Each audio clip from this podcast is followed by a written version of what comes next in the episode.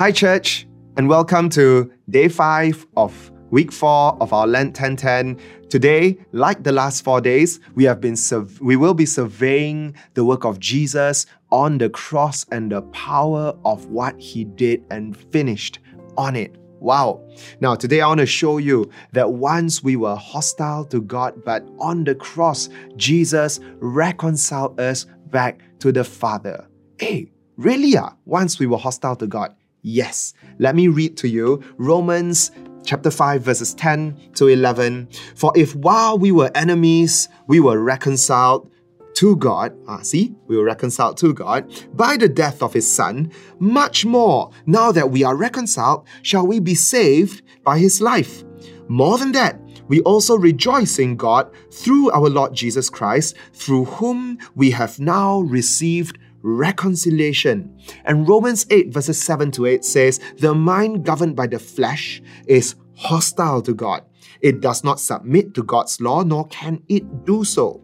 Those who are in the realm of the flesh cannot please God. Now, my friends, what these two texts is trying to teach us is that there is a time, there was a time when we tentang God. Anything that He stands for, we langgar it and we don't want to follow. We tentang Him. We are not for Him. We are rebellious and hostile against Him. But because of that, no peace. Oh?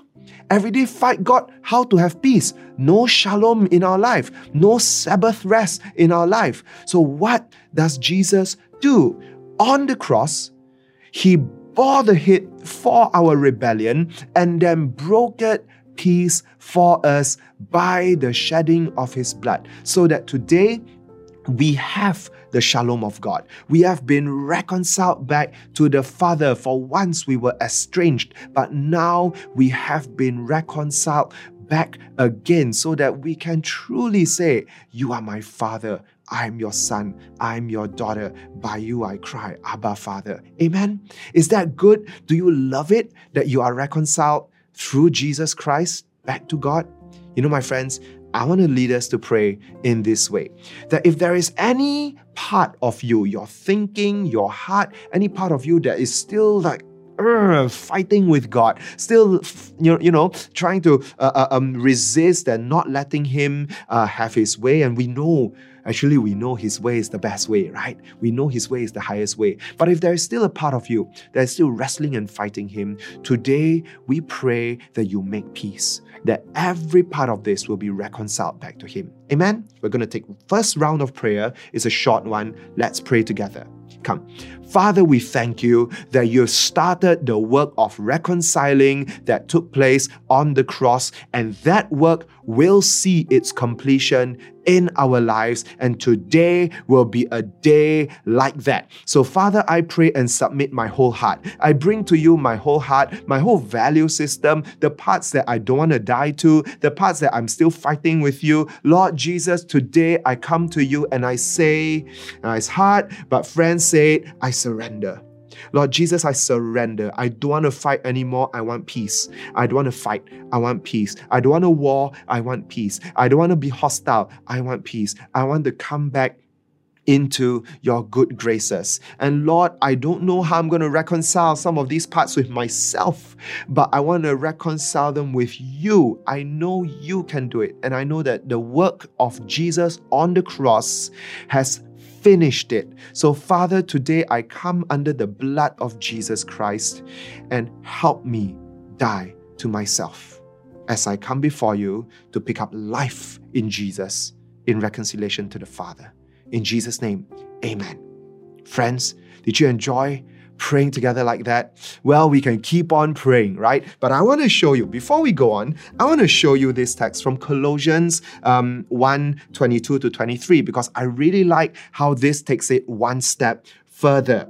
Verse 21 says, And you who were once alienated and hostile in mind. So remember, that's what we're talking about. Once you were alienated and hostile in your mind, doing evil deeds, he has now reconciled in his body of flesh by his death in order to present you holy and blameless and above reproach before him. Wow!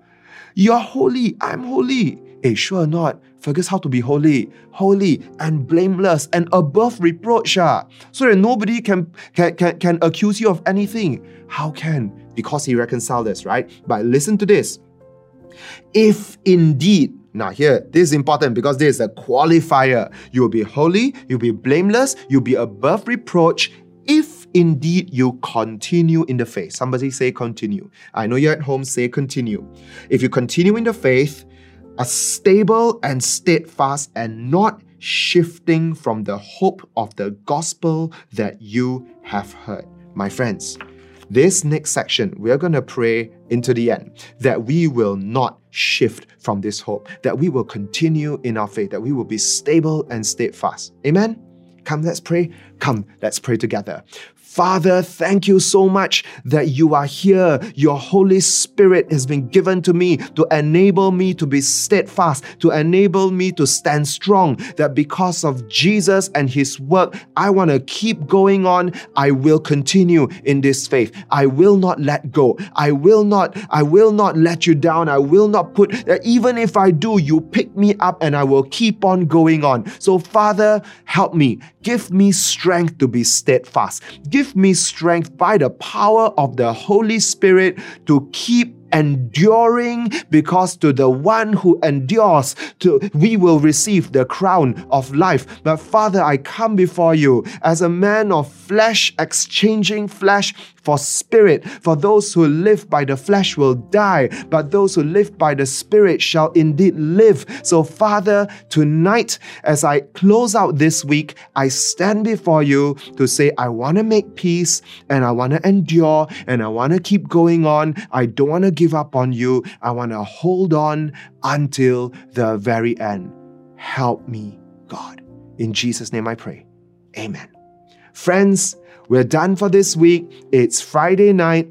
We're going to take a, a couple of days of break over the weekend. And when you rejoin with us on Monday nights, 1010, you'll see Pastor Jeffrey. He'll be here leading us into this final week of Easter. Remember that friend that I talked to you about don't wait until next week to invite them for Easter. Invite them now before this weekend, okay? So do that, and I hope to see you with your friend on Easter. Now, I probably won't see you because we're all online, but I hope that you and your friend will both be there celebrating the finished work of Jesus Christ. Amen? Until then, see you and good night.